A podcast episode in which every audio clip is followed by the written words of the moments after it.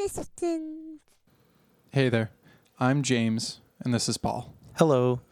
And you're listening to The Board Meeting, a podcast about a board game that doesn't exist yet. okay, so that's the intro. So here's the deal. In my notes, it says I have one minute for the concept. So this is what it is. Paul Susie and I are both creative people. We like Yes. to think. I recently made my first board game. Paul Susie has worked on a number of plays and, and is now working on a, a audio tour come play slash podcast. Correct. And so we decided that we would try to design a board game live and that all the work would happen only in a live recorded podcast. That's kind of a contradiction, isn't Yeah. it? Live and recorded. So we're recording this podcast and all of the work, the creative work that we're going to be doing is occurring during this podcast. This okay. is brilliant. That was only 50 seconds. So this is good. We're not really radio people, but we're making it work. Okay. So, uh, hey, I'm James. Um, I'm a, I'm a person who makes things. Mostly I'm a lighting designer. I recently made a board game called Saga of a Dying World. I kickstarted it. I printed it. I just finished shipping out everything. I'm giving Paul Susie his copy tonight. He was one of the Oh. main testers. Oh, you didn't know that? Cool. Yes. Um, and uh, yeah, so I work in a lot of theater. That's where I met Paul Susie, Correct. who is sitting across from me. Right. You And want to take it? I I'm sitting very comfortably in a rocking armchair slash rocking ottoman. So you know it's the very height of luxury here at the James Mapes Recording Studios. I um, am a theater artist in Portland, Oregon, where I was born and raised, and I do lots of things. Uh, but uh, what James just referenced is that I'm working on creating a solo touring podcast thing that is about Ladd's Addition and unmarked graves in Southeast Portland. And it's spooky and awesome. We're in Portland, Oregon, by the way. Right. Uh, coincidentally, I happen to live in Ladd's Addition. It's a funny neighborhood. um, in addition, my notes say that Paul Susie has an excellent voice and brain, and all of that is true. Ah. and uh, I also have ideas and kind of the the hope. The main goal of this podcast is to be as transparent as possible about a creative process. Um, but the hope for this podcast is that I can get energetic and a little hyperactive in my ideas, and Paul Susie will Yes. keep keep us to task Totally. with his Scotch infused melodious tones. Um, Which, by the way, we're drinking a lovely Auchentoshan. Oh, thank you, thank you, Brian Cox. Um, do you think you could do? No, we'll save accents for later. So, um, that's us. That's the concept. We have decided to name the podcast "Board Meeting" The for Board obvious reasons. The board meeting. Yeah. So this is episode one, the introduction of the board meeting. I'm so glad you're with us. Yay. Okay, to roll things, get things rolling, to roll things off, to kick it, to kick it and roll it. Uh, what's a board game you've played recently, Paul? That's kind of stuck with you. Like, what- just give me the experience. Sure.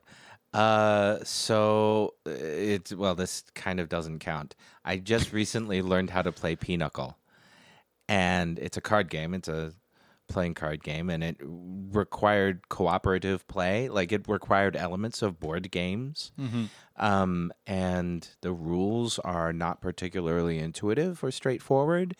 And you're sitting across. Okay, everybody who's listening is probably going to correct me on this because I don't fucking know how to play pinochle, but um, you sit across from your teammate and you can't communicate directly with them about what you have in your hand, and you're trying to help each other gain more points over the other side that's also sitting across from each other, and it so there's a lot of tension, but there's also a lot of uh, covering the tension with banter and jokes and trying to compete in an underhanded way. And you have to remember that a 10 is worth more than a king, but less than an ace. And things of a same suit and different suit all matter in different ways. And you have to keep track of points. And it's very, very complicated. So, what was kind of the experience that that left you with? Like, did you did you en- a enjoy playing, and b was there any distillation of a of a feeling that you got from playing that game? Yeah, I was very stressed out. um, I was also a little bit drunk. um, it was very late at night when we when the little party decided to try to learn how to play pinochle. Um, and so, but by the end of the night, I could start seeing how this game could actually be really enjoyable um, if we were a little bit fresher when we started, and uh, and if there was a little bit more of a sense of of where you're going with the points or how you're going to win or how you're going to how you're going to compete. Uh, So real- just a little like more experience. Yeah. Yeah. yeah, more clarity. It's actually it's nice to think about a card game like just with playing cards, right? Normal Right. playing cards, feeling tense and nervous in a Yeah. way because I feel like I guess as someone who plays too many board games and is like kind of looking for the novelty of board games, Mm-hmm. like well, yeah, it's a deck of cards, like that's cute. You know, Right. that's kind of where I come from. So Right. that's nice Right. to hear about. Yeah, and and there was there was definitely early on there was a lot of like, oh, I guess we're playing poker now. like we were trying to manufacture the tension, but it very quickly became apparent that things would happen without you intending them to, and then the game would get away from you in ways. Things like that. That's nice. What was the last game that you played, James? The last game that I played, I think, was Tikal, which Hmm. is a classic Euro game. Um, I I spend a little bit too much time thinking about board games. I think, um, and so I will correct me if I'm ever throwing in a little bit too much uh, vocabulary. Euro games refer to like German style board games, like Catan, Catan, sure. Catan, Catan, right? Catan. It's totally Um, Catan. uh, and Carcassonne are good examples where it's like there's a bear theme, and a lot of it is like bear sorts of pieces, and the Mm. Sure. mechanics of it, and they're not um, they're not directly confrontational. Like Sure. you're not you're working towards a goal, and maybe you're cooperating, or maybe you're in conflict, but it's like no one's murdering each other. Um, Sure. Those are all Eurogame traits. So Tikal is like you are explorers of the jungle, Right. and you are unearthing these temples and you're getting points from the temples and you're like secreting dudes into your camp through back routes and then you know the vol- you uncover the volcano like why didn't we see the volcano before anyway but Right. uh anyway it was fun it was not it's it's a classic good game i picked it up for $20 at the guardian games parking lot sale Yes. um I need to hit that. well, Labor Day, Labor Day, Labor Day. Um, it's a madhouse. It is Sure. a- I got there before it opened, and it was a madhouse. Anyway, um, we like games in Portland, Oregon. Yeah, we do. But uh, Tikal was nice because it had that same moment, the same the moment that the game kind of got away from us. Where, um, especially like you when you're learning a new game, there's this like dance around the game where you're like, are you good? Are you fun? Am I playing with the right people? Right. Is it going to be the right length of time? Like no matter what it says on the box, you're like, are we too drunk for this? Are we not drunk enough for this? You know, Yeah. if you know whatever. Um, and it ended up fitting well with the particular particulars of that of that night. So I was happy about that. I was happy that I liked playing a Euro game because Yeah. you know sometimes I like them to be a little more thematic, but it was nice nice Tikal. to call. It's going somewhere. Those Yeah. guys. Yeah. Um, cool. So I wanted to explain just a tiny bit where this concept came from. We're we're leading up to a moment in the show that we are both feeling a lot of anticipation and excitement about, and we're calling it the Great Filter. Um, Or the veil. and the veil, the veil. So the veil is something that we have not pierced yet. We Right. do not know what lies behind it. Who Um, knows? It's an it's a metaphorical thing. There's not a veil hanging in the studio. Um, the studio. Do you like how I call my basement a studio? Um, It's apt. it's apt. Uh, but when I have a lot of ideas about things, and I think that that's important for creativity. I think it's important to be constantly um, thinking of new things and turning them over in your brain. And before they ever see the light of day, you've like validated them in a way. So I have a list of board games that I want to make and stories that I want to write and and shows that I want to work on as a theatrical lighting designer and stuff like that. That I mean, and and three of the ten are worth even bringing up to someone as a possible idea sometime. You know what I mean? Mm, mhm, um, mhm. and and it was captured so well in a quote that I heard on NPR, where a writer or someone I forgot who it was said that um, creativity is like flypaper, uh, and the key about flypaper. Um, he discovered in this story that he was telling is that there's no quality of flypaper that attracts the flies to the paper. It's just sticky, and it sits there, and eventually a fly lands on it, and then they are stuck. Yes. And there's like a like the I don't actually now that I'm saying this out loud in the podcast that we're not editing, I'm realizing I don't actually know if the fly is the creative idea or the paper is the creative. So I don't really know the analogy kind of breaks down, but there's something about um and I named the game company that I'm working on this fly paper game. So it's a it's a thing near and dear to my heart and like oh god, I'm getting myself in deeper. Oh, Um thank you for that. Let's swim on out of here Yeah. but but the idea that like eventually you stumble on the right thing only through having lots and lots of things. Sure. um, i'm explaining all this because i'm saying that all of these ideas uh, are mine. And paul has a ton of ideas that are his. And that's not what this show is about. Hmm the show is about paul and i creating something. And so in order to be true to that we have we don't we don't know what we're going to create I, I thought I was just gonna have a milkshake in his basement, and then here we are. there are no milkshakes here Where- Oh, I don't know where that came from. Um, so so the veil is the moment in the show where Mm. we where we say, okay, now what game do you want to make? right. And so this this brings to the front of my head um, this distinct memory from my childhood, where so I was an only child, and I would beg family members, my father, my cousins, my mom, to play Monopoly with me.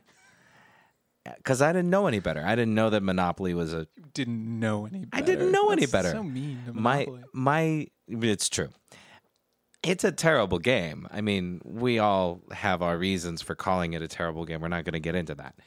But uh, i remember one game in particular where i had finally convinced my dad to play monopoly with me.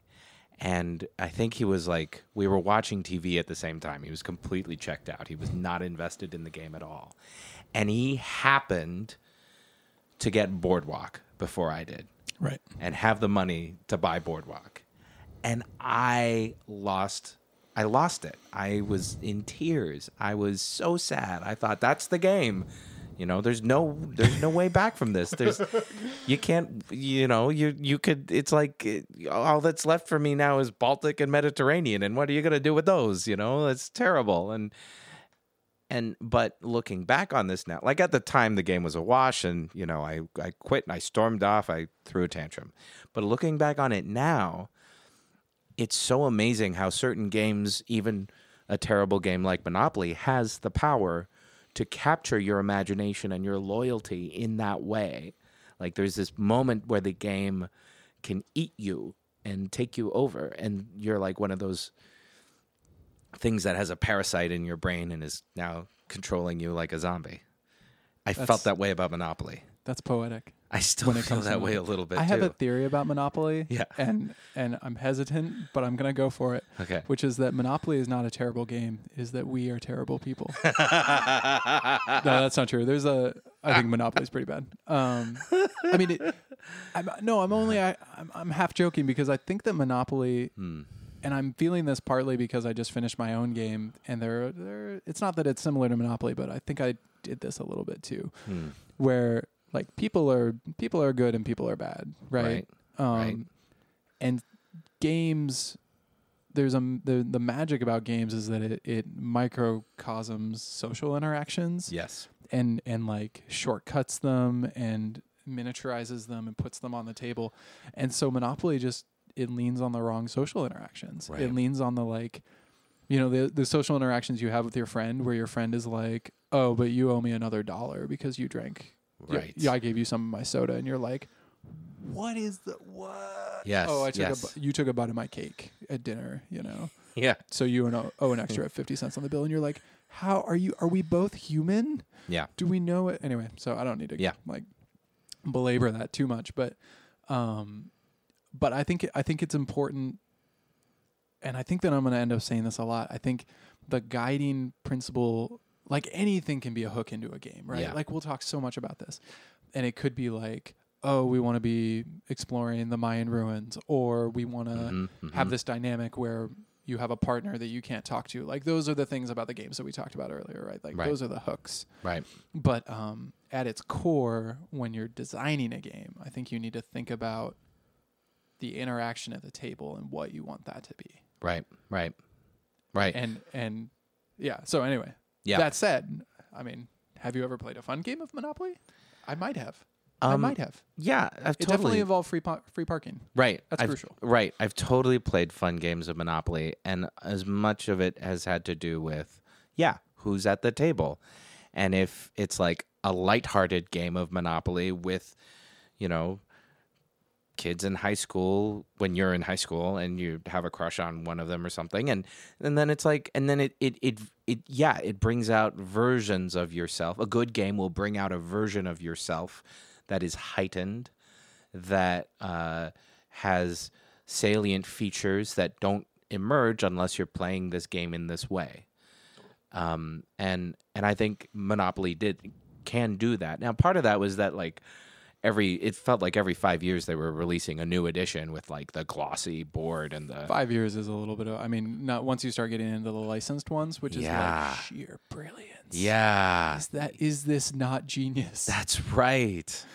That's right. With like all the different versions of like oh the Portlandopoly or oh the yeah, I mean, I think that there. How many how many Star Wars versions do we think? That there are? yeah. We should Oh. do we should do show notes where we like look up the answers to questions that we have. how many how many versions of Star Wars Monopoly are there? nice. Nice. I The bet there I was one for every movie. Well, you'd think, right? Yeah. But I'm sure there's more than that. Mm-hmm. I want to th- I want to just carry this forward and talk about another game that I played semi recently. I think it w- was Mhm. like a year, year and a half ago, and I can date it pretty specifically if I had a time. But it's called Secret Hitler, and it's by great. See names, names are important too. Yeah. Um, and it's by the guys who made Cards Against Humanity, which is a game I Right. cannot stand. Cannot stand that. game. Really? I hate that game. Why do you hate that game? Cards Against Humanity. Yeah. I don't because it's like uh, semen. Like it's like. Uh. Mm, mm, But I mhm. mean, again, like, I mean, of all stripped down card games or stripped down games, right? Like, it depends on who you're playing with at Sure. the time. Um, and just like whether it's something that you want to be doing versus like right. like watching The Bridesmaid. Is that a weird Mm, like watching a crappy movie, but everyone else is Mm. kind of into it, and you're like, I hate this. I hate right. Maybe I'm just I just turned thirty, so maybe I'm like. Paul's older than me. He can tell me whether this is just like an, uh, an impact of the 30 turning 30 nerves. It's true. But no, Secret Hitler um, is a very different game from Cards Against Humanity, um, and it's it's a it's a traitor game, which is a, a shorthand Mm. for a mechanic where everyone is ostensibly collaborating, but Mhm. one person is secretly a traitor, Mhm, um, mhm. or in this case, Hitler, who is worse than a traitor. Another good example, Battlestar Galactica. We have a shared love of Battlestar Galactica. The Battlestar Galactica game is a traitor game because one person is secretly a Cylon. Oh, right, right, Um, right. But in Secret Hitler, everyone is members of a government, Mhm. and they are ostensibly only trying to enact liberal policies. But sometimes Wow. cons- fascist policies get enacted, sure. and then you have to figure out who's secretly voting for the fascist policies. And sometimes, as a liberal, you're forced to vote for fascist policies. Anyway, right. but the notable thing is that it's a relatively simple game, and it's like five plus players, like five to ten players, I think, which is a good, interesting set of numbers Yeah. for me. At least i usually play games with like three or four people two to four people. Um and it is the most tense i have ever been during a game. And it was because the game disappeared and it was whether the love of my life was lying to me. Wow. and it was like it was that and sh- and i mean Wait. we don't need to name names here but uh, so wait, so so we can definitively say that you, James Mapes, were not. You was well not. we played multiple games. We're not the secret. uh, when you get to a certain number of players, one person is Hitler and then another person is a fascist. I see. So, and you're trying to discover who Hitler is, right. so you can discover that a fascist is enacting fascist policies, but you don't win the game as the liberals because anyway, Gotcha. I believe I was a fascist at least once or twice. I see.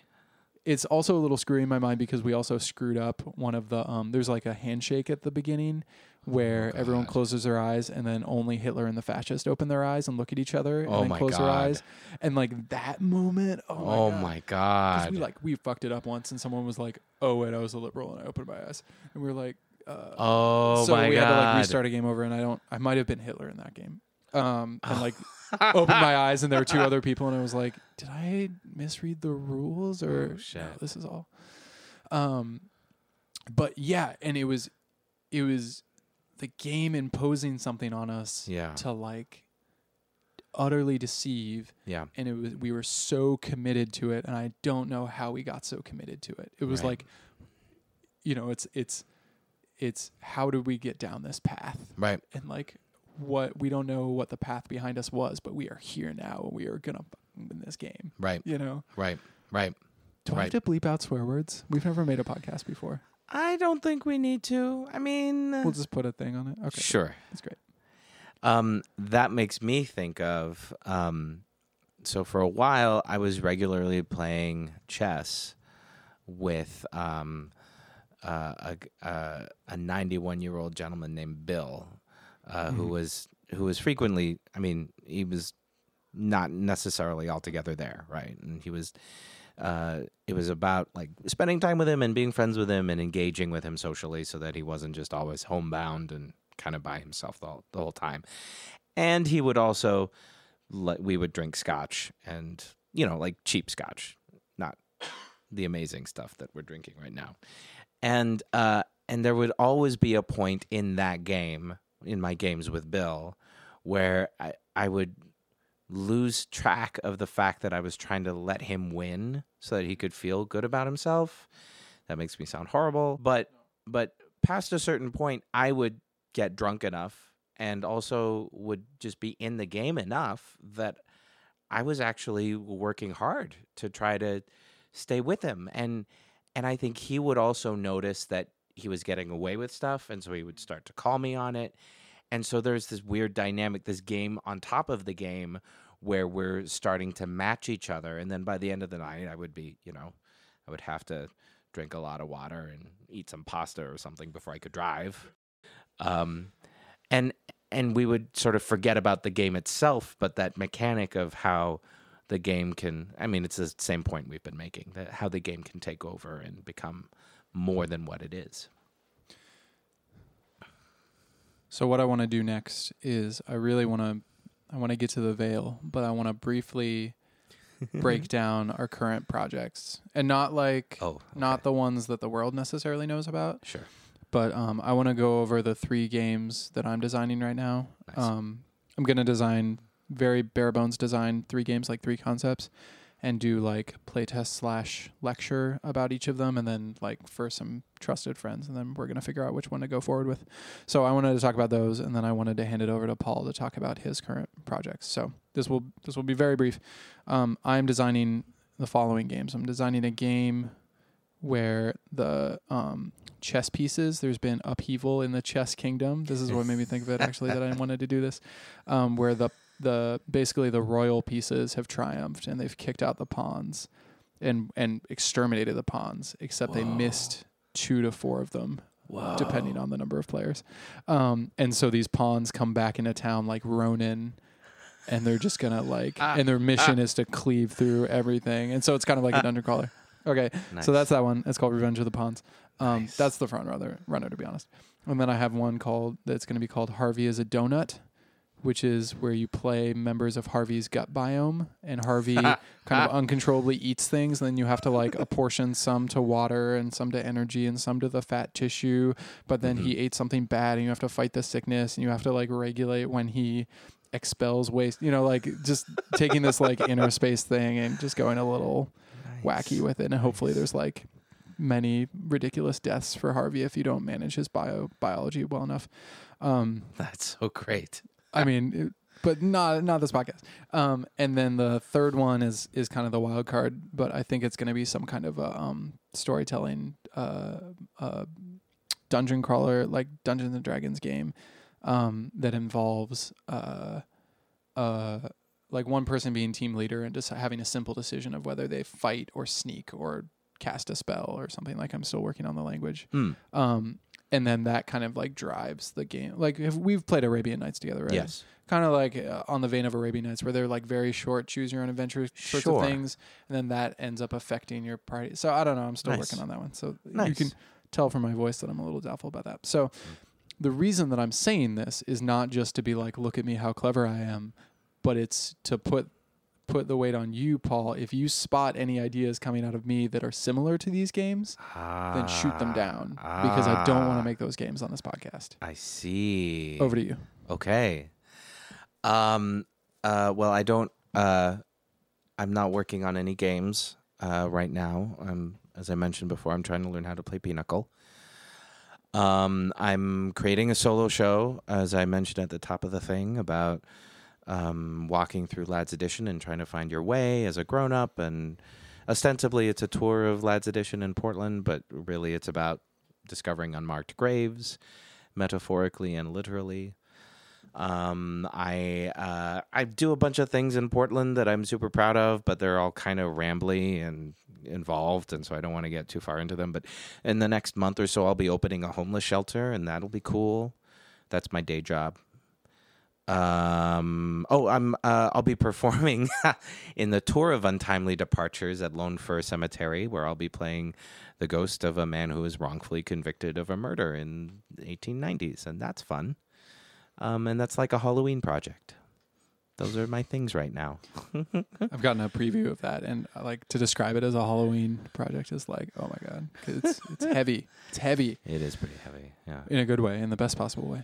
So from that, I'm gathering that if we bring up anything involving the proletariat, Right. biology, Yes. uh, Dungeons and Dragons, Chess pieces. chess pieces, um, uh, Portland history and locations, Sure. and and sadly probably the homeless. Well, I mean that's not like a artistic project you're working No, on. That's, that's- just your that's your life. Yeah. So, um, and again, just to restate it one more time, so that we're as sure as you are, dear Yes. listeners, we're doing this because we want to do something new and Yeah. capture as, in as much as we can the whatever goes into whatever we make.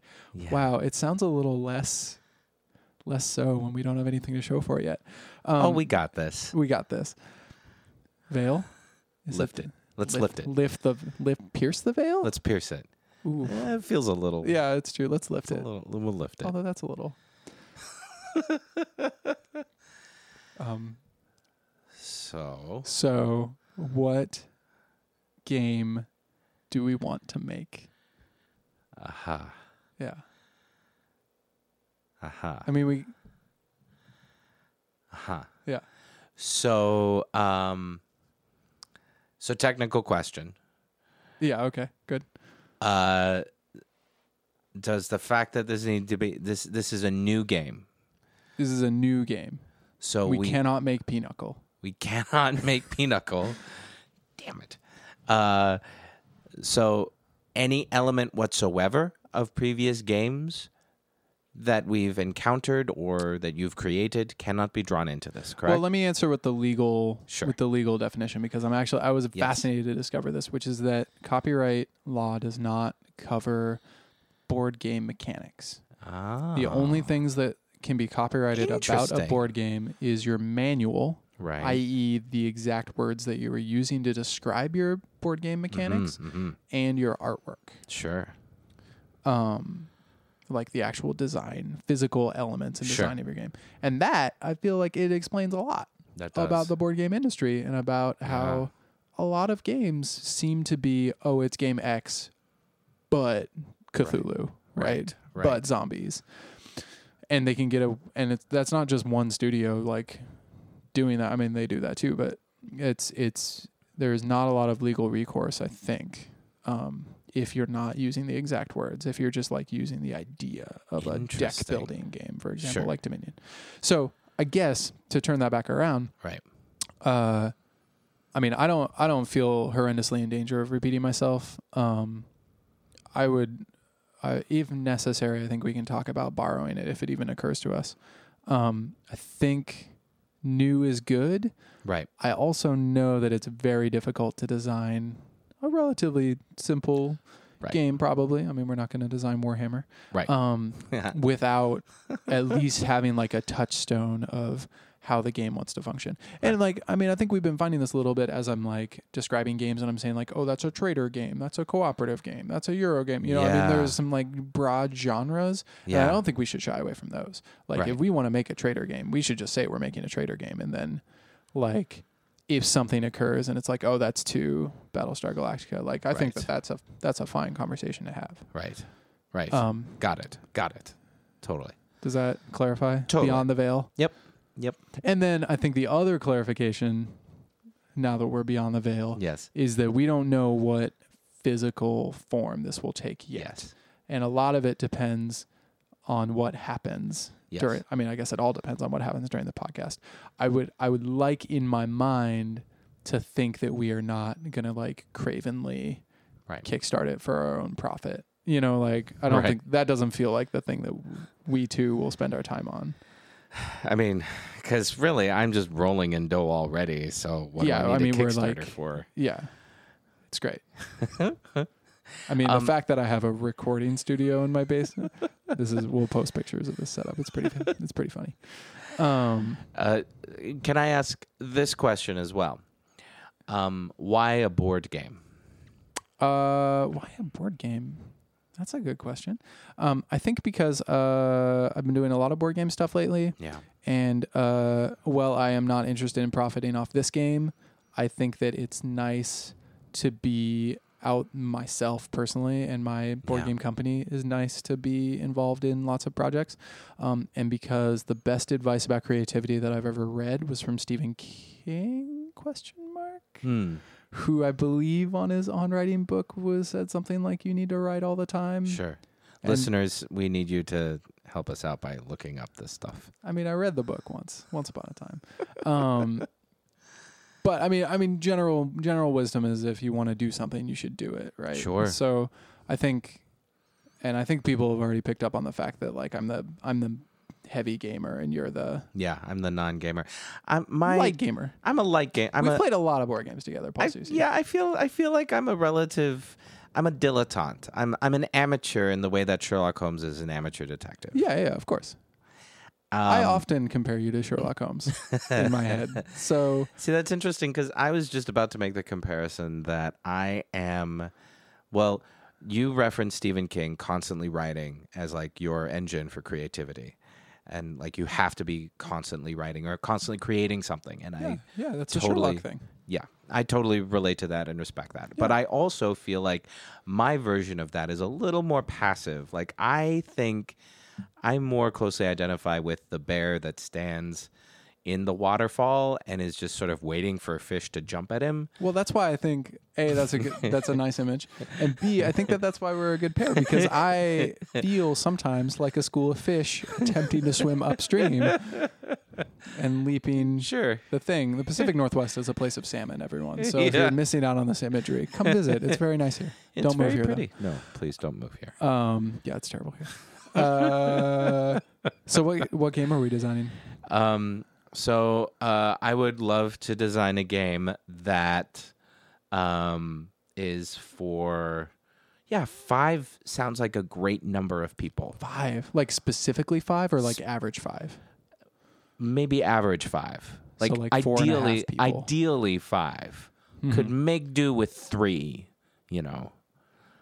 Um, Yeah, that's like- good too. And like seven, you could make it work with seven, but it might be a longer night or something. Like everyone would need to kn- know the rules already. yeah, Yeah. That I feel that same way. Yeah. I feel that same way. I feel passionately about odd numbers. Um, Mm. partly because Wouldn't it be brilliant to have a game that can be only played by three, five, or seven people? yes, But then you have to think like, do you want to start the play ses- play sessions of your game by like being like, oh, even numbers, like, get out, you, you underdog. No, I mean, um, we're- should we even be thinking about that yet? I don't know. what if, what if the game is like based at least initially on the Supreme Court, Oh, but then God. someone in the so, one of the you're like the okay, hear me out. Okay. You're the justices of the Supreme Court. So that's why there's an odd number of you, so that you could actually make decisions. But one of you is a murderer, This is brilliant. It's brilliant. No, I'm writing it down. Supreme Court murderer. That's right. Great. Uh, murderer within the Supreme Court. That's a little bit more accurate. Uh, okay. Yeah, Although I'm that's- sure that there's already. I mean, I But we just don't want- basically. yeah, I just nine basically is too did. many, Yeah, no, you don't. We don't want nine. We and there's no want nine. Supreme Court of three people. It's true. There are appellate courts. We with might- three, but Okay. No one knows the word appellate, it's true. Yeah. So we might have to step back a little bit from the from the Sure. Supreme Court. The murderer hidden. Oh my the God. Someone, someone on the court murdered two of your colleagues. That's just like the starting setup of the game. Yeah. Um, it has it does have a, a built-in like expansion pack creator in that like, you know, and it's we could market it oh, to the sad. schools. That just made me think of Ruth Bader Ginsburg and her like alien health. So She is. She's gonna outlive us all. that's true. That's true. Only because like the nukes will hit the Pacific Northwest before DC, right? It's true. Yeah, great. Yeah. It's been a hard week for news. I don't know if been people have been paying attention. Um, no. So anyway, so that was good. That was a good series of conversations. Yeah. Um, Thanks. no problem. I wanted to talk a little bit about the game that started my design Hmm. career as perhaps a perhaps an That's fair. ambitious word to use, That's fair. um, but also has a deep connection to Paul Susi because Right. it is Moby Dick or the card game, yes. which is a fantastic game. Uh, it is an incredibly fun game. Yeah. I'm not convinced it is a fantastic game. Yeah. It's got some flaws. It's got some flaws.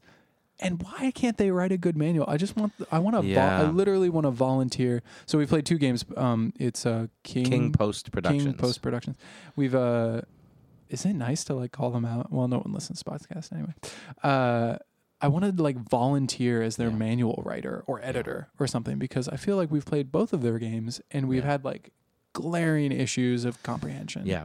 And and in all fairness, I'm like I don't even know how much work and how much time and effort and ingenuity and create like we're about to find out all of the things that go into creating a beautifully designed game. And like aesthetically it is they're both uh, Moby Dick the or the card game and Beowulf are both beautifully designed board slash tabletop games uh, down to like customized dice and die, I suppose I should say, and um, beautifully crafted cards for the characters and the tactics and so on.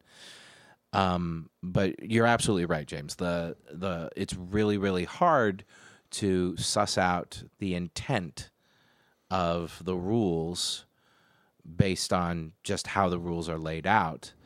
Um, and the big that's the big hurdle for me with those games is that I, I I'm not confident yet with Beowulf that I understand the intention of the founding fathers, so to speak.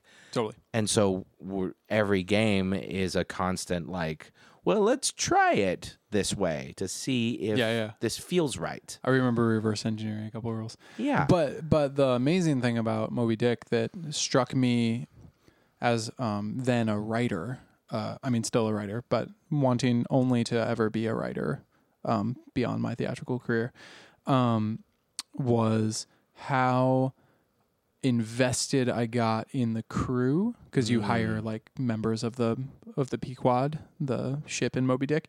Um, you hire them on, and they're your your peoples. Um, as you go hunt whales, and then at a certain point in the end game, uh, Moby Dick uh, starts hunting you, and there is Yes. no escape for Moby Dick. You No. cannot defeat him. Right. You can only be the last standing whale boat. Right. Everybody's picked off one by one Yeah, yeah. around you. And it was just it was that economy of narrative in game form Right. that I was incredibly attracted that I think both of us were incredibly attracted to. Right. I mean, and you I've never successfully read Moby Dick all the way through. Um, I have. I know that you have and you love it. I do. Uh, and so I think that, you know, the the references and the theme of it captured you, but I think the Yes. the where the intersection of story and game Yes. was what captured me. And I think Yes. that that's something that we could do well. Yes, yes. And that's the thing to call back to the earlier part of this episode.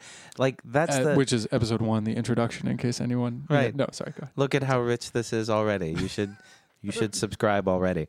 Um, but that that turn when the game takes over uh, can look like many things.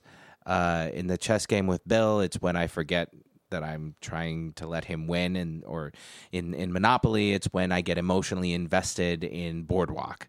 In Moby Dick, it's when Moby Dick starts eating everybody one by one. Like, and and in, in the game in the game you were describing, it's when you you confronted the prospect that your love of your life might be Hitler. Like that. I think she was Hitler. oh my God, you just said that in a recording. I think she was. Yeah. It was awful. Yeah. But that's that magic moment that you want to capture. It's, it's a very theatrical thing. Like it's a very at its best that is when when any kind of live performance, any kind of thing that is happening in real time with people in space together, when they lose track of the artifice of it and become lost in it, that's the magic thing. Yeah. But that means then, uh, so if we break it down a little bit, and it sounds like we're both kind of Yeah. on the same page about narrative, um, at least being important. I mean, I think it's it's an unquestioned sentiment between us that a game that we make is not just like blue square goes in the red thing. Like Correct. there's gonna be some sort of story, right, and some sort of character because we're storytellers. Yes. Um, so when we break it down, we really just need to know the story and and and some events that happen. You know what I mean? Which is not to say that we have to like write a story right now, but um, Mm-hmm, mm-hmm. so like brainstorming weighs in. Like, is it the world that we're starting with? Is it the feeling that we want people to have that we're starting with? Is it is there an event that we're starting with? Mm-hmm. Um, we don't necessarily need the answer right now. Um, the other nice thing about this podcast is we're not committing ourselves to anything yeah. in this episode. Yeah. Uh, I think it will feel natural when we find the right idea and know Yeah. when to kind of push forward with it. Yeah. Um, on on my mind a lot these days uh, is and always just because is uh, nuclear war and how Right. that looks. Um, right. I don't know if this is fair game or not because I wrote a short story about it recently, but I think that it is. Uh, as the rules Yeah, arbiter. Yeah, Totally. totally great. Okay, thanks for saying that. Yeah. Um, but like, well, the short story was about a new kid in Portland, but I don't know that I need to necessarily go down that path either. But, um, but like just that, that, and then also we've had we have the um, Cascadia subduction zone stuff too Yeah. and uh, and the stuff happening in Puerto Rico. And uh, I was just reading a story today about um, like how there could be a there will at some point be a massive solar flare Mm. that knocks out electronics. Like the last time Mm. one happened was in the 1860s, and it shorted out telegraph lines. But that's kind of all it did, because you know whatever. that was all was that was there. but it just it wipes out the entire power grid for the United States for the world. You know, so there's like there's these, and my mom is addicted to these these like maybe addicted is the wrong word, but my mom loves these like collapse novels, right? Like where Oh, all God. of society collapses or whatever. So like I don't know that I need to go full on like I don't know that it's risk with Yeah. beggars and burned out cities, but it that does feel like Mm. ripe territory. Yeah. I guess like the like civilization falling Right. or or waking up to the realization that things won't be tomorrow what they are today. Right. Right. Um, Right. And what you do with that, I guess. Is that do you see that as um is that scenario a journey or is that scenario uh let's survive the hordes of oncoming barbarians? Well, there uh I've not said this rule yet, but I Uh-huh. don't think that there can be any zombies. Great. So let's just let's take that one right off the table. Cool. great.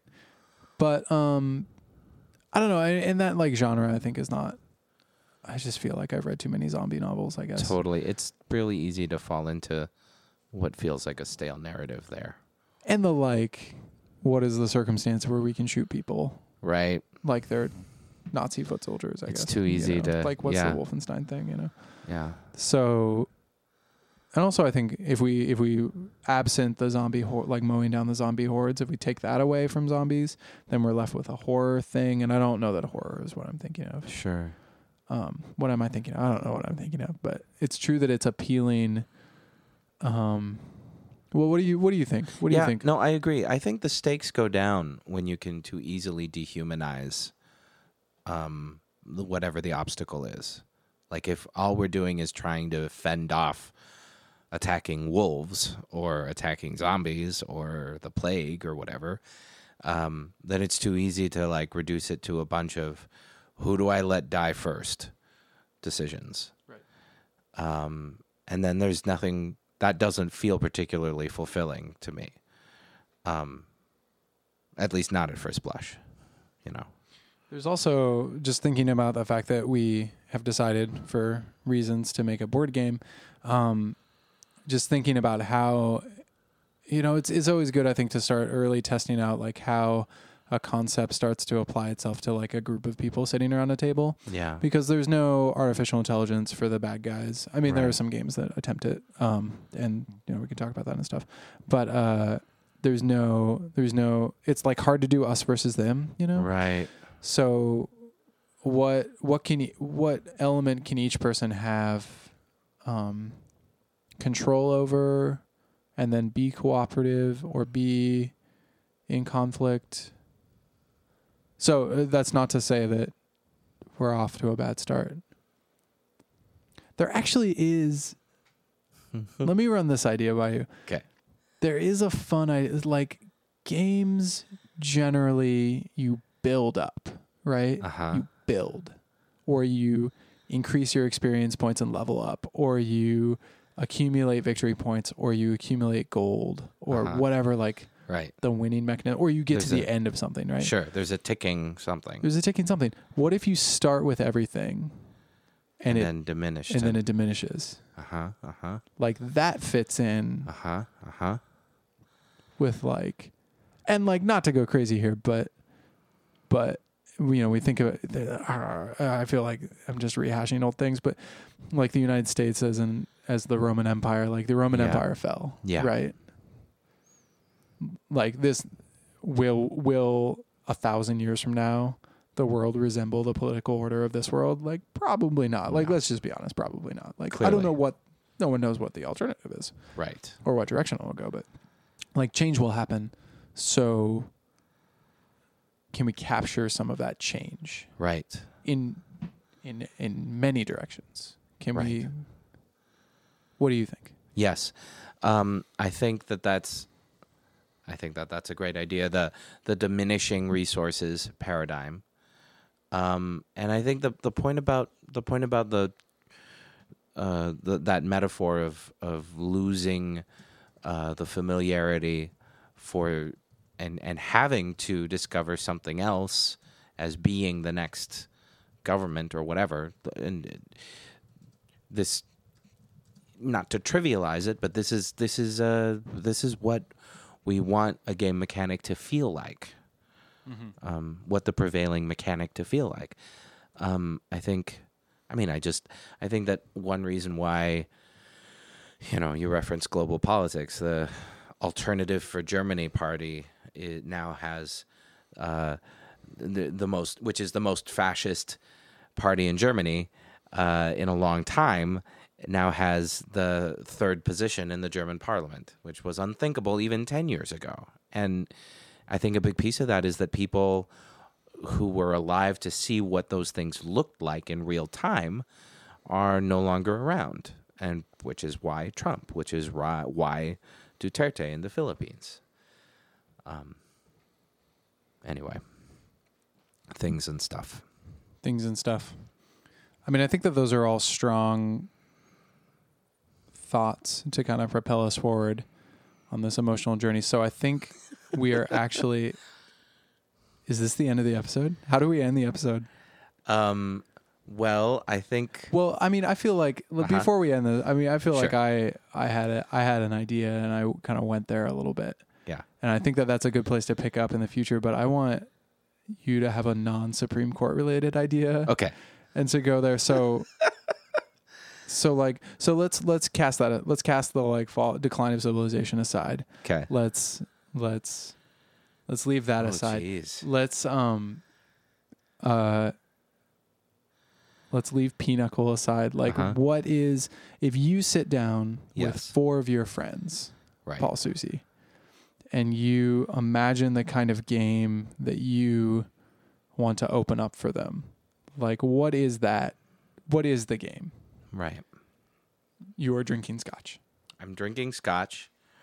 I'm opening up a brand new game that I've never played before. And with four of my friends. And I think the game I would like them to be playing is um um I don't have all the details, but I, I'm looking I, I I I feel like there's a tactile there's a tactile thing that I'm thinking of, and it's and it's when uh, when you you you feel gears or when you feel clockwork in your hands, um, the the physical texture of of metal and, and ridges and, and milled milled metals. Um, I I want them to I want it to be like they're putting together a puzzle, but not quite so simple as a puzzle even. Like you, you have to Myst a computer game from the 90s Oh, from, I know Myst well. from the friend. era of CD-ROM. There was a, Insert CD2 to continue. yeah. Like there's something really beautiful about that concept of like what the hell is going on? And look at all of these all of this stunning sensory information which was cutting edge technology in mm-hmm. 1996. Um You know, it probably still looks good. Myst probably still looks good. maybe, I don't know. Um, so d- do you think that you assemble the clockwork when you open the box, or do you assemble it over the course of the game? Ooh, I think there's I think that there's some assembly happening from the moment you open it. Cool. Um What if the box was the clockwork? yeah, Oh my god. totally. What if it like fell open and then you? Totally. Yeah. Whoa. but I don't want to get all up on the steampunk bandwagon. Like I feel like that's a little bit played out. It's pretty and all, and all the cute girls are doing steampunk things, but let's not get carried away there. Uh huh. It might be a little. Don't get carried away, Paul Susie. Just don't. Just don't. Anyway, that's my big idea. Okay. Yeah. I think that's a good big idea. Yeah. Um. That and the supreme and a murder, like a Poirot mystery. Someone on the Supreme Court is a murderer. I wrote it down. Okay, cool. We have a, you know, I, I my goal was to come away with three ideas, and Great. uh, we've come away with three ideas. Yeah, great. We have murder within the Supreme Court, Uh huh.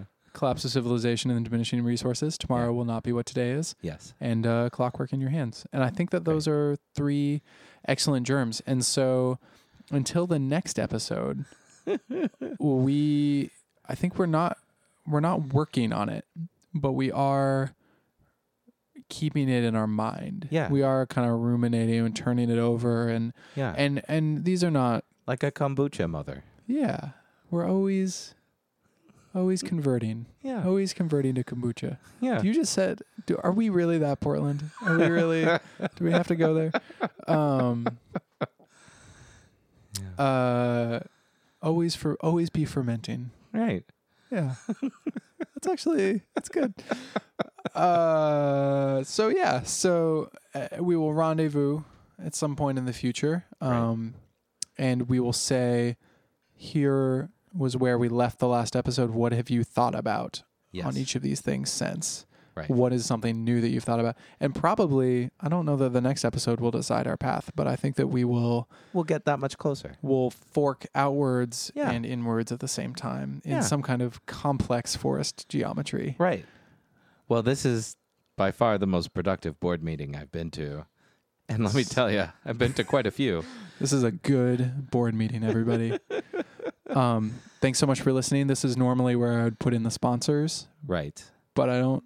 Oh no, that's not true. We borrowed Yeah. some sound equipment from a dance company in Portland called Bodyvox. Oh, hey, Bodyvox. Yeah. Um, I'm gonna plug my board game company that has no viable products right now called Yeah. Flypaper Games. Nice. Um, I'm looking around to like see what other. Uh, I could plug uh, the Multnomah County Cultural Coalition that uh, gives away tr- monies from the Oregon Cultural Trust, Do they give us money? and they can give us money. Uh, Hmm, well- well, eh. Yeah, maybe not because Um, I'm on it. Also, I borrowed a mic stand from my friend Charlie. Thanks, Charlie. Nice. I, you know, I don't know if the sponsor list will grow necessarily, but we should totally like get. s- We should like have coffee somewhere and then say, "Hey, we're doing this thing," and then we'll get free coffee from them. oh, you're right. That's how that works, isn't it? Yeah. We are so poor. Yeah. Um, thank you, everybody, for listening. Uh, this is an adventure that we are glad to be on. I think. Yeah. Very much so. Thank And, you. Yeah. Thanks, everybody. Uh, and I will just share as the last note of this show that um, we talked about names a lot. Uh, not a lot. That's that's exaggerating slightly. One of the possible names that we threw around, also in the like pun of board game, was calling the show "Welcome Aboard" game. and I'm definitely glad we didn't do that, but it slipped into my mind for just a second there, and I wanted to say thanks everybody and welcome aboard. Yeah. Welcome Yeah. aboard. Welcome aboard to the board meeting. That's enough of this. Okay. Thank you everybody for listening and have a good night.